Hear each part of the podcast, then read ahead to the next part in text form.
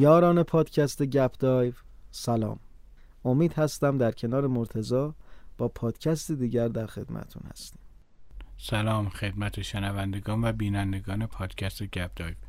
مرتضی هستم با پادکست موسیقی متن فیلم Tenet. همراه ما باشید.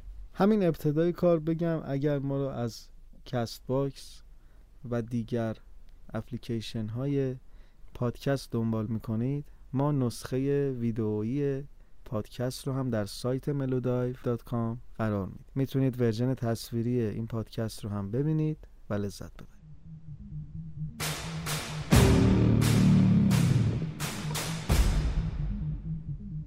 تنت دشوارترین پرهزینه ترین و در عین حال چالش برانگیزترین فیلم نولانه.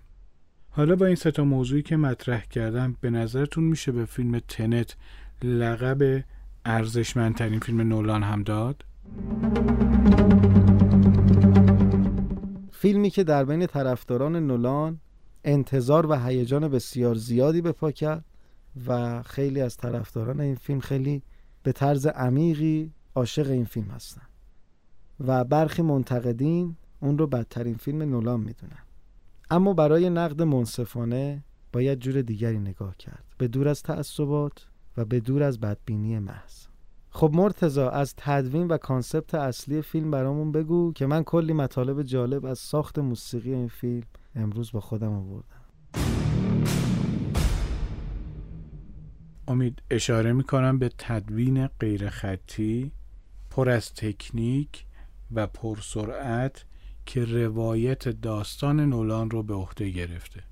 اما سرعت روایت داستان این فیلم تو نیمه اول و انتهای فیلم برای درک مفاهیم و قواعد فیزیک که اون هم نقش مهمی تو فهمیدن قصه دارن زیاده. شاید بهتر بود برای بعضی از پلانها ریتم و سرعت کمتری رو برای کات ها می زدن تا اینکه مخاطب درک کنه اون حرف و اون ایده نولان رو. شاید بهتر بود نولان و خانم لیم یه راهکاری پیدا می‌کردن تا زمان بیشتری برای درک این داستان فیزیک پیدا می‌کردن و با توجه به اینکه ریتم کاتا هنوز جذاب و پر اتفاق باشه. هرچند که تو سکانس های اول این فیلمی که شخصیت ها میگه نیازی نیست همه چیز رو بفهمید فقط نیاز داری که بتونی حسش کنی.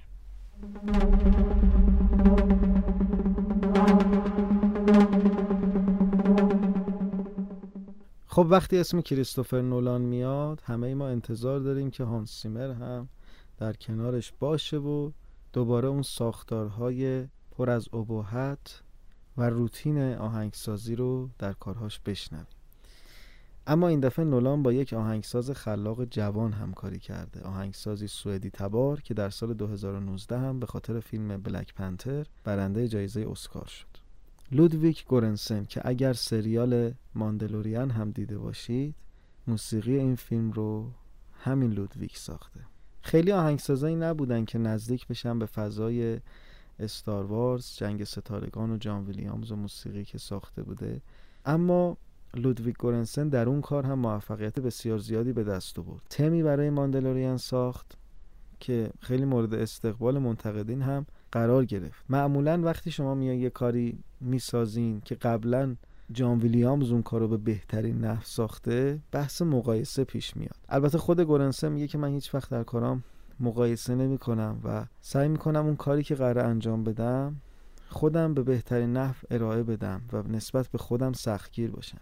و این جالبه که یک جوان حدودا سی ساله موسیقی رو می‌سازه که سریالی که در اون حال و هوای استاروارز و جنگ ستارگان هست مورد استقبال مخاطبانش و منتقدینش قرار می‌گیره. اما چی شد که گورنسن با نولان همکاری کرد؟ در ادامه براتون خواهم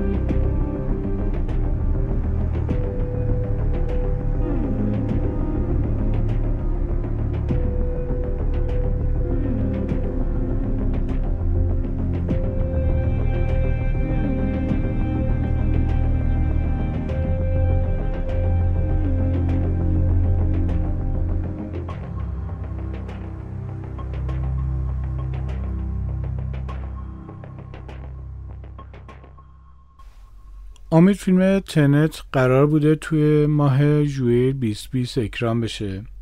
اما به خاطر این کووید 19 نمایشش دو بار عقب افتاد که دست آخرم دو سپتامبر توسط شرکت برادران وارنر اکران شد. بله کووید 19 که خیلی تحت تاثیر گذاشت روند این کارو و همچنین حالا گورنسن عنوان می‌کنه که خوشبختانه 80 درصد موسیقی این کارو تا قبل از همهگیری کرونا انجام داده بوده. اما اون تایم هایی رو که رزرو کرده بودن برای ارکستر مجبور میشن که قسمت هایی رو نوازنده ها از خونه ضبط کنن و بفرستن و این یکم عمق موسیقی رو تحت تاثیر قرار میده. به هر حال اون سالن ارکستر و هم نوازی که وجود داره از نظر آکوستیکی تفاوت می‌کنه با صدایی که در خروجی اتفاق میفته اما گورنسه میگه که در حالت کلی راضی بوده و اون چیزی که در ذهنش بوده رو پیاده کرده. اما اولین ملاقات این دو. در اولین ملاقات گورنسن به دفتر نولان که در منزل شخصیش هست میره و شش ساعت این ملاقات طول می‌کشه و فقط در این شش ساعت موسیقی گوش می‌کردن. یک سری موسیقی ها رو نولان براش گذاشته که انگار داستان زندگی خودش بوده و موسیقی هایی که رو گورنسن تاثیر داشته و توی شغلش تغییری ایجاد کرده رو برای نولان پخش کرده. و در پایان اون ملاقات نولان ازش می‌پرسی که آیا مایل هست تا هفته بعد گورنسن بیاد و متن فیلمنامه رو بخون که پاسخ مثبت گورنسن رو دریافت می‌کنه و هفته بعد به دفتر نولان میره و در طول پنج ساعت در یک اتاق تاریک با فیلمنامه تنها میشه و اون رو می‌خونه.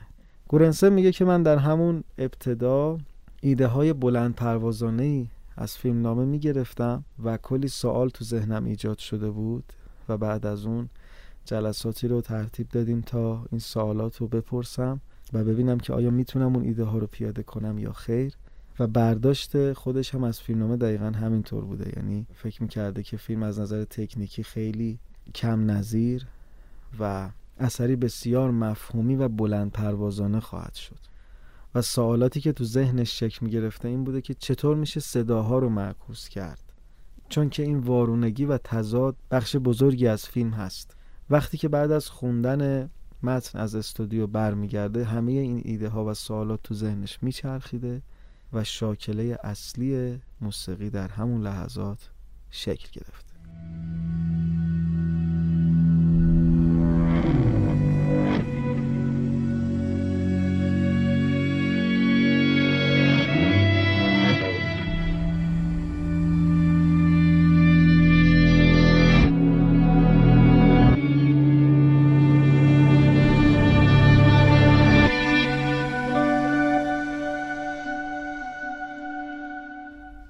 امید از ایده های بلند پروازانه گورنسن که صحبت کردی می‌خواستم به این هم اشاره کنم که نولان هم تو این فیلم سعی کرده از این ایده های بلند پروازانه توی ضبط پلاناش استفاده کنه.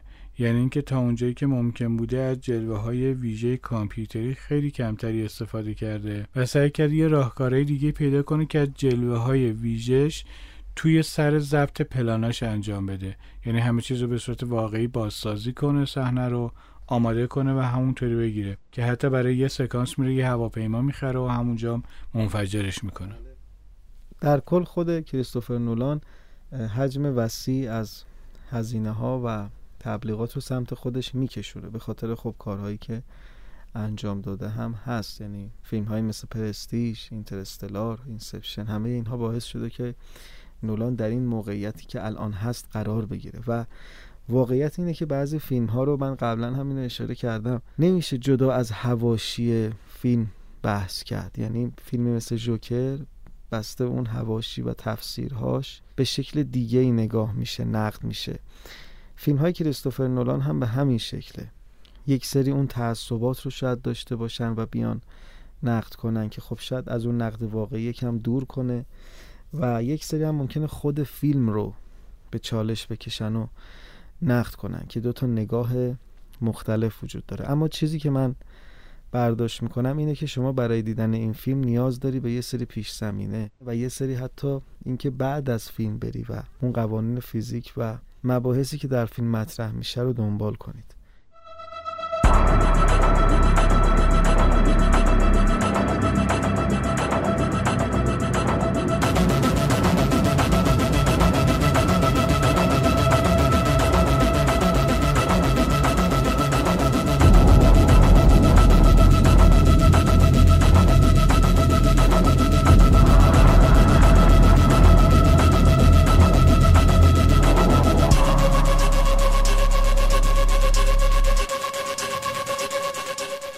Tenet فیلمی پیچیده تر از این داستان هاست. یعنی شاید هر بیننده ای باش ارتباط برقرار نکنه. باید اون پیش زمینه ها اون دغدغه ها درش وجود داشته باشه. یکم حس می‌کنم شخصی تر هم شده این فیلم. کلا نولان معمولا روندش به این شکل بوده که یه فیلم برای خودش می‌سازه یه فیلم برای استودیو. یعنی یک سری فیلم ها شخصی ترن مثل Inception Interstellar همین تنت و یه سری فیلم ها برای استودیوها ساخته شدن به سفارش ساخته شدن مثل دانکرک اینسومنیا یا سگانه بتمن. اما خب هر کدوم اون علمان ها و اون هوشی که این کارگردان در کارهاش مشخصه رو نشون میدن. یعنی شما مواجهید با یک فیلمی که در ابتدا سرگرم کننده هست و در باطنش یک سری مسائل رو لایه لایه برای شما مطرح می‌کنه. که خب خیلی هم همیشه فیلمهاش با حواشی همراه بوده هنوز مثلا سر Inception که آیا مثلا اون صحنه ها از پاپریکا کپی بوده یا نه صحبت هنوز سر موسیقی Interstellar که آیا برداشت شده از Koyaanisqatsi یا کپی شده. همه اینها سوالاتی هستش که مطرح میشه. سر یک سری از برداشت هایی که از Inception میشه و آخرش اتفاقاتی که میفته هنوز نقد هایی نوشته میشه هنوز صحبت میشه و این خاصیت کارهای نولان هست که خیلی چالشی و خیلی با هواشی همیشه همراهه. خیلی از طرفدارای تنت معتقدن که این فیلم الان شاید درک نشه باید چند سال بگذره. شاید اصلا قسمت دوی در کار باشه. همه اینها گمان زنی هایی هست که در مورد این فیلم مطرح میشه. و باعث میشه که شاید نشه تنت رو به عنوان یک اثر مستقل راجبش صحبت کرد. که البته باز به تفاوت دیدگاه کارگردان ها هم برمیگرده. یه سری فیلم ها چون مسیرشون شاید فلسفی تره شخصی تره نیاز داره مخاطب یه سری چیزها رو از قبل بدونه. ولی بعضی فیلم ها خودشون معما رو مطرح می‌کنن و تا آخر در خودشون حل می‌کنن. مثالی که بس خود نولان زدم همون پرستیش هستش. اینا دو مسیر مختلف رو میرن. حالا توی کارهای نولان فکر می‌کنم ممنتو و اینسپشن کمک کنه. اگر قبل از این فیلم دیده باشید هم در مسیر تدوین هم در مسیر از نظر مفهومی که راجع به زمان مطرح میشه فکر می‌کنم خیلی کمک بکنه.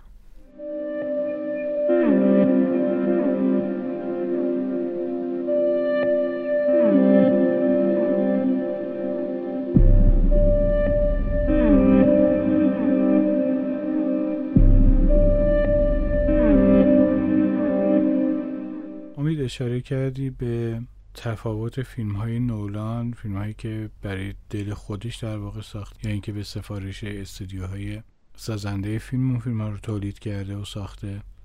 و اینکه اشاره کردی فیلمی مثل فیلم تنت باید یه پیش زمینه ازش باشه و وارد سالن سینما شد. یا نشست پای تلویزیون این فیلم رو دید. درست نولان با فیلم مثل Inception Interstellar و این Tenet راجبه زمان صحبت می‌کنه. و شما باید یه چیزی از عقبه حرفایی که توی Tenet زده میشه رو دیده باشی یا آشنایی داشته باشی. و این طرفداری هایی که طرفداران نولان می‌کنن و این نقد های تندی که مخالفان نولان با هم دارن یک دو دستگی ایجاد کرده. از یه طرف ها کامل این فیلم رو نف می‌کنن و میگن فیلم ضعیفی از نظر داستان از نظر اطلاعات علمی که میده از نظر شخصیت پردازی. و از یه طرف هم طرفداران نولان میگن که بازی هاشو خیلی دوست دارن. مفهوم و حرف های نولان رو کامل درک کردن و می‌دونن که اون زمانی که داره راجبش حرف زده میشه چیه. اما اگر بخوایم یه مقدار منصفانه به این قضیه نگاه کنیم نه طرفداری از نولان بکنیم نه مخالفت میشه اشاره کرد که توی این فیلم بازی بازیگران بسیار عالی و درست بوده و بسیار هم دوست داشتنی. که از نظر ساختار و بخش فنی فیلم خیلی مورد توجه قرار گرفته. توی تکنیک ساخت توی تکنیک تدوین. اما به نظر من میشه به این هم در واقع توجه کرد. که کاش می‌شد این پیچیدگی داستان رو توی زمان طولانی تر بهش اشاره کرد و متاسفانه یه ضعف خیلی بزرگی توی شخصیت پردازی داره که این هم من فکر می‌کنم بازم اگر زمان بیشتری برای این داستان در نظر گرفته می‌شد قطعا جبران می‌شد. شاید نولان هر سکانس از این فیلم رو یک بخش از یک سریال در نظر می گرفت و همه حرفا رو سر حوصله و دقیق تر توی هر بخش می‌زد. به نظرم خیلی برای مخاطب هایی که الان باهاش مخالفن می‌تونست جذاب باشه.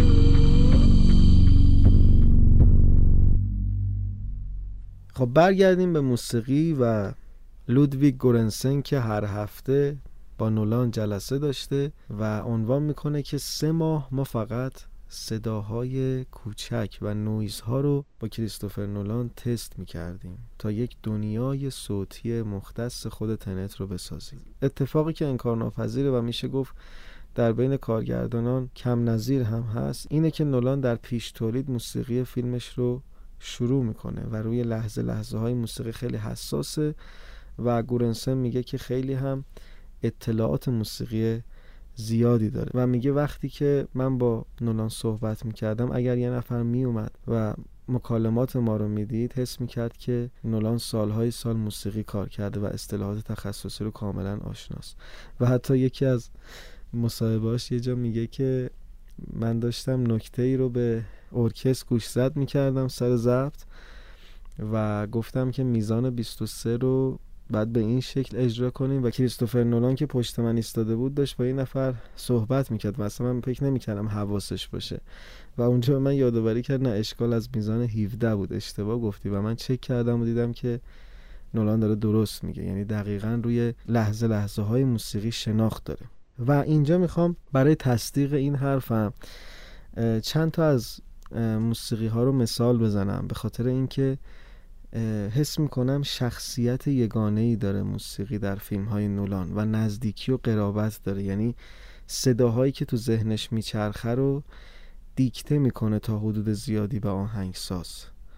درسته انقدر دیگه با این هانسیمر گشت و با هم نشستن صدای ساعت نولان رو ضبط کردن. دقیقا صدای ساعت نولان که ما در پادکست قبلی راجبش صحبت کردیم در پادکست Inception می‌تونید کامل در موردش بشنوید. قطعه Rainy Night in Tallinn یک فضای ریتمیک داره که اتفاقا در مورد این هم باید صحبت کنیم که یورانسون به شدت فضاهای ریتمیک جذاب و الکترونیک و علاقه داره و ریتماش معمولا ریتمای ساده نیستن. یه ذره ریتما رو پیچیده می‌کنه. یه ذره خرق عادت به کار می‌بره تو کاراش. توی موسیقی بلک پنتر هم ترکیبی درست کرده بود از فضای الکترونیک و موسیقی 6 و 8 آفریقایی که برای یک مخاطب غربی شاید خیلی عجیب غریب باشه. و من حس می‌کنم یکی از دلایلی که این موسیقی براشون جذاب بود همین. استفاده از ریتم های خلاقانه و عجیب غریبی بود که توی فیلم حضور داشت و خب نزدیک به داستان هم بود. این قطعه رینی نایتین ترین رو اگر گوش کنید قشنگ حس می‌کنین که پرکاشن ها نزدیکن به سگانه بتمن و سینتی که وجود داره در عواست کار و تعلیقی که ایجاد می‌کنه شما رو یاد فضای الکترونیک دانکرک میندازه. یعنی انگار ترکیبی از این دو در این موسیقی وجود داره. اما خلاقیت هایی که لودویک گورنسن داره به وفور در موسیقی وجود داره. من این رو دارم عنوان می‌کنم به خاطر اینکه تصدیقی باشه برای حرف هام در مورد فضایی که نولان در ذهنش داره و دیکته می‌کنه به آهنگساز.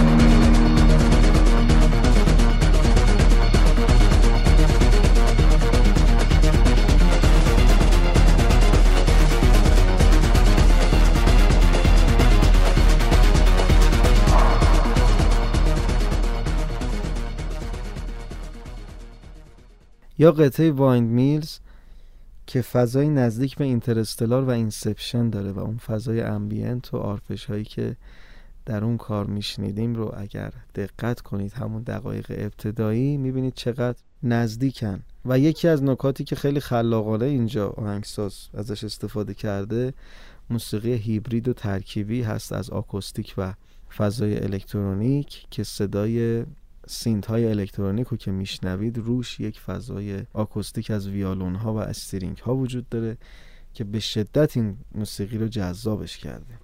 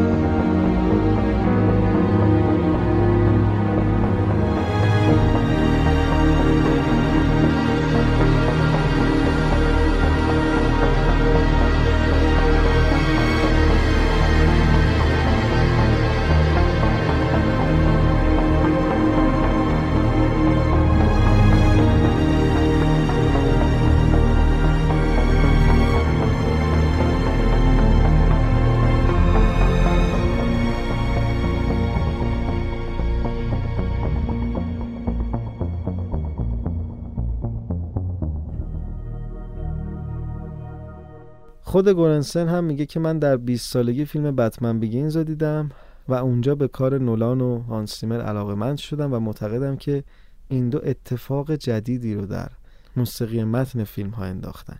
و واقعا همین انکار ناپذیره یعنی لحجه و زبانی که هانسیمر و نولان در موسیقی متن وارد کردن در سینمای امروز که خیلی هم مورد تقلید قرار گرفته و خیلی ها ازش ایده گرفتن یک فضای نو و جدیدی بود و این هم باز برمیگرده به اهمیت و نزدیکی که خود نولان به موسیقی داره و اهمیتی که براش قائله و اطلاعاتی که ازش داره. خب شما کمتر کارگردانی رو می‌تونیم ببینید که از پیش تولید مراحل موسیقی رو آغاز بکنه و دقیقا همونقدر که فیلم برداری طول کشیده گورنسن میگه که من هم درگیر آهنگسازی بودم و به اتاق تدوین می‌رفتم گاهگاهی که تصاویر ارسال می‌شد و با شخصیت ها بیشتر آشنا می شدم و خود نولان هم دائما در خب این که فیلم در هفت کشور فیلم برداری داشته دائما ایمیل می‌زده و دغدغه موسیقی رو داشته و دنبال می‌کرده که موسیقی به کجا رسیده.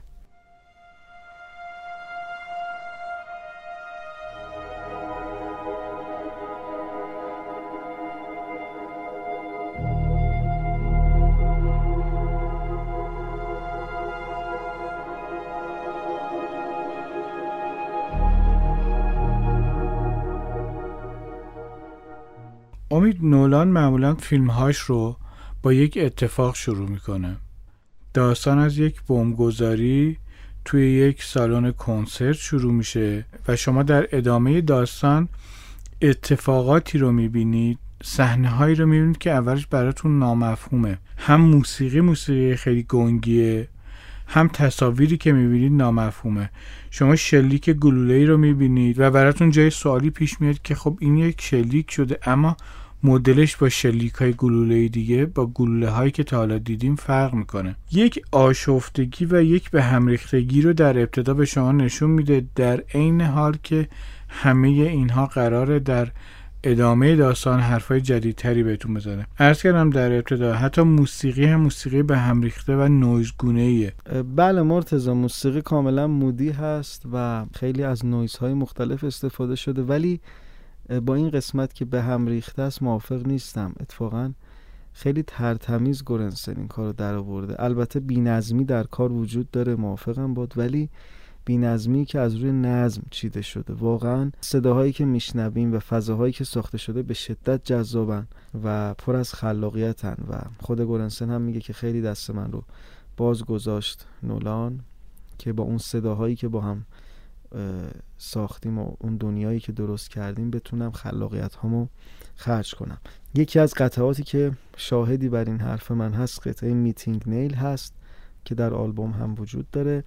یه نمونه خلوت موسیقی ambient جذاب که روی تصویر می‌تونه واقعا غوغا کنه یعنی عمق بده به هر تصویری که روش گذاشته بشه و بازی های الکترونیک بسیار خلاقانه خیلی خلوت موسیقی ولی پر از تکنیک های جذابه که شما از موسیقی الکترونیک می‌تونی انتظار داشته باشی. و یه نکته دیگه در مورد این قطعه موسیقی اینه که این قطعه زمانی پخش میشه که قهرمان داستان با نیل دیدار می‌کنه و اونجا موسیقی داره به شما یه کدهایی رو میده که این شخصیت تاثیر زیادی در گذشته داره و به صورت ریورس عمل می‌کنه. چون اولین جایی هست که موسیقی رو به صورت ریورس شما به صورت واضح میشنوید. و خب موسیقی که ریورس شده کاملا از روی صداها مشخص هست می‌تونین این قطعه رو گوش کنین و متوجه ریورس شدن صداها بشید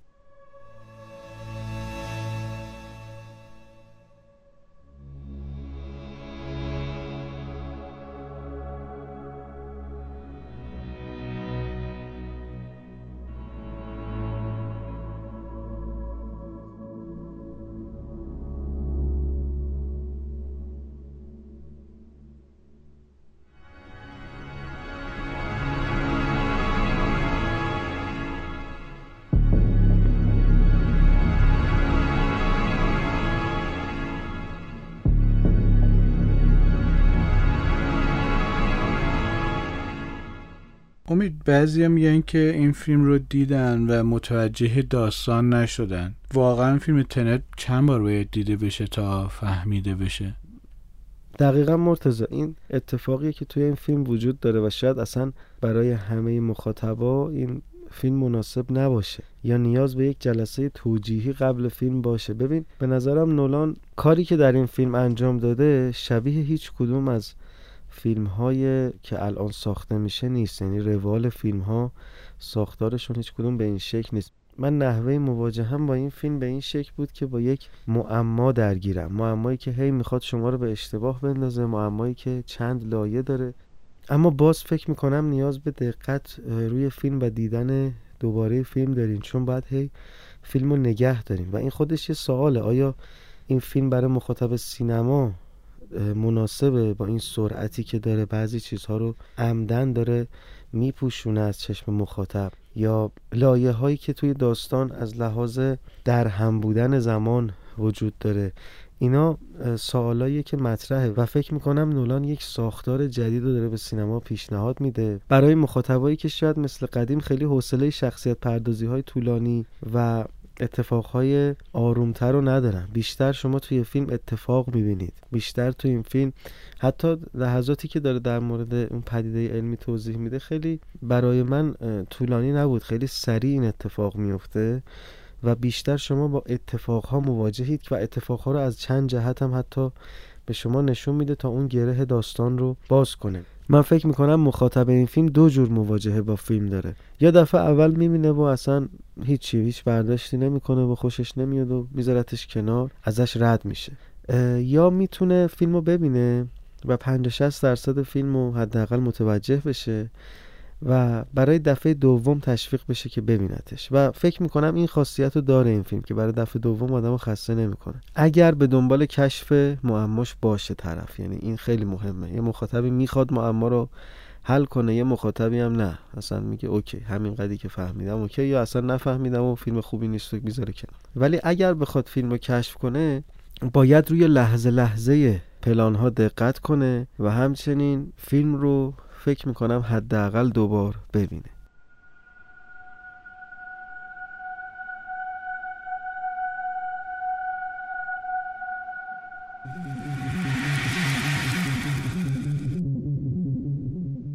امید کریستوفر نولان توی فیلم تنت روایتی داره از مقوله شکار و شکارچی.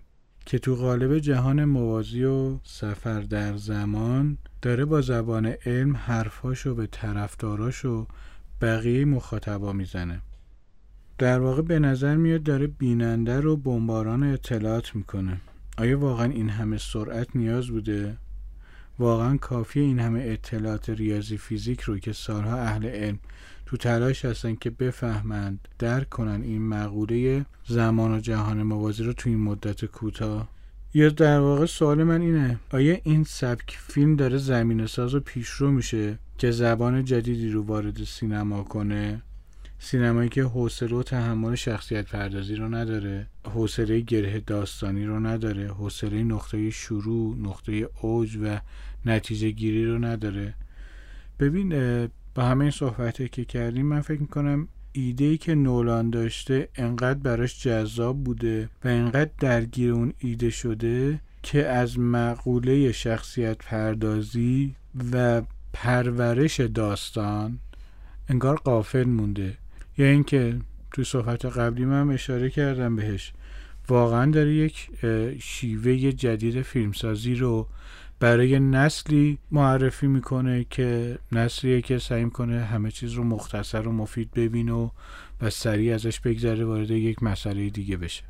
مرتضی خیلی مسئله جالبی مطرح کردی. دقیقا همینطوره. و من فکر می‌کنم تا حدودی عمدن این کار رو انجام داده نولان. بذار یه مثالی بزنیم. شما اگر سال 1990 به دنیا می اومدی میزان تئوری های علمی که باید تو مدرسه یاد می‌گرفتی خیلی کمتر. توی همین 20 ساله چیزهایی الان انقدر پیشرفت انجام شده که چیزهایی که یاد می‌گیری نمی‌تونی رو همش زوم بشی همه چی رو دقیق مطالعه کنی مگر اینکه تایم خیلی زیادی رو بذاری. پس مجبوری بیای این حجم اطلاعات رو و این پیشرفته که انجام شده رو خلاصه تر و تندتر یاد بگیری چون جهان سرعتش از این لحاظ بیشتر شده. من حس می‌کنم تنت توی این زمینه یه سبک پیشرو رو معرفی کرده و می‌تونه جریان ساز بشه. حالا باید بگذاریم زمان بگذره و ببینیم فیلم ها به چه سمتی پیش میرن. ولی حس می‌کنم قالب ها رو شکسته نولان و یک فیلمی رو داره معرفی می‌کنه که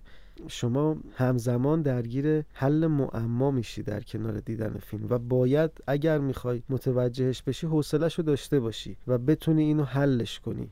بزنی یه مثال بزنم. مثلا فیلم پرستیژ خب ساختار ساختار کلاسیک بود. خیلی چیزها رو هم به شما نشون می‌داد در همون فیلم ولی متوجه نمی‌شدین. آخر فیلم میومد اون معما رو باز می‌کرد معما رو حل می‌کرد. توی این فیلم جواب ها خیلی مخفی ترن. مسئله خیلی پیچیده تره. مثل اگر می‌خواین مثل پرستیج ازش لذت ببرین آخرش اون حس خوب بهتون دست بده که آها معما حل شد. نحوه مواجهتون با این فیلم رو باید تغییر بدیم من این شکلی نگاش کردم که من قرار یه سری مسئله رو توی این فیلم حل کنم و عمدن این فیلم میاد یه سری مسائل رو مطرح می‌کنه که شما رو گمراه کنه. یعنی هی شما می‌خوای برسی به مقصد هی میفتی تو چاله هی بعد دوباره از این چاله درای دوباره برسی به چاله بعدی.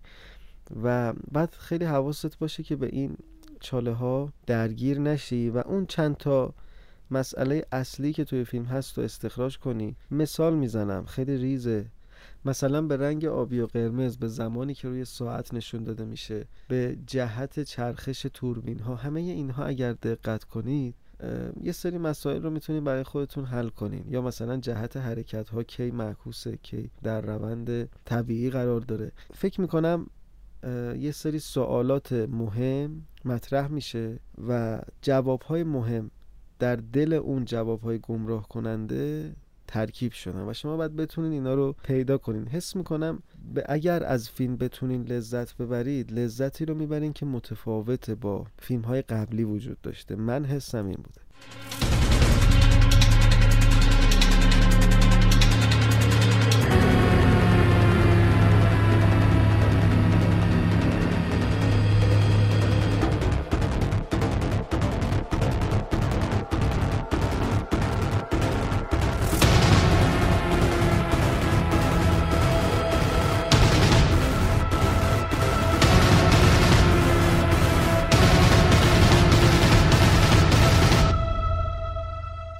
و اون صحبتی که گفتین در مورد اینکه ایده انقدر جذاب بوده که شاید نولان در پیاده سازی مشکل داشته ممکنه این اتفاق افتاده باشه ولی من حس می‌کنم تا حدود زیادیش عمدی بوده و خواسته اون ساختارها رو بشکنه و برای مخاطبی که شاید الان سن کمی داره و در آینده شاید این فیلم رو می‌بینه حس معماگونه بیشتری داشته باشه. چون بالاخره درکی که نسل آینده خواهد داشت و همین الان نسل جدید داره نسبت به نسل قبل کاملا از اتفاقات متفاوته و دوست داره فیلم ها رو با ریتم سریعتری تماشا بکنه.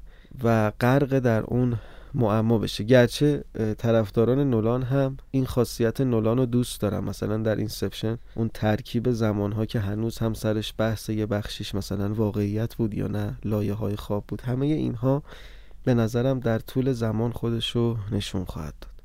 مرتضی شاید به تعبیری بشه گفت اگر این کارهایی که انجام داده عمدی بوده این فیلم رو میشه نولانی ترین فیلم نولان دونست. انگار همه فیلم های قبلی رو ساخته Inception Memento تا برسه به این اتفاقی که در این فیلم هست و این حد از پیچیدگی رو بتونه بسازه. یعنی یک سری طرفدار جمع کرده که این سبک رو دوست دارن و می‌بینن و تحلیل می‌کنن و این معما رو می‌تونن حل کنن و برای اونها این فیلم رو ساخته. و برای همینه میگم شاید برای همه این فیلم مناسب نباشه. سوالی رو در ابتدای پادکستمون و بحث موسیقی مطرح کردیم که چطور می‌تونسته گورنسن صداها رو معکوس کنه ارکستر رو معکوس کنه. یه سری از قطعات موسیقی هستن که شما اگر برعکسم بشنویدشون دقیقا همون صدای اولیه موسیقی رو میدن. یعنی برعکسشون با خودشون یک صدا میده. و یکی از کارهای جالبی که کرده در ضبط این موسیقی نوت ها رو به نوازنده ها داده و موسیقی رو اجرا کردن و بعد ازشون خواسته که نوت ها رو برعکس کنن و برعکسش رو هم بنوازن. یعنی حالا دوستانی که موسیقی آشنا باشن می‌دونن نوت ها عوض میشن وقتی که شما برگر برعکس می‌کنید و این هر دو رو ضبط کرده و به یک ترکیبی از این دست یافته و تونسته لحظاتی رو توی موسیقی بسازه که اول به آخر و آخر به ابتدای موسیقی یک صدا رو بدن.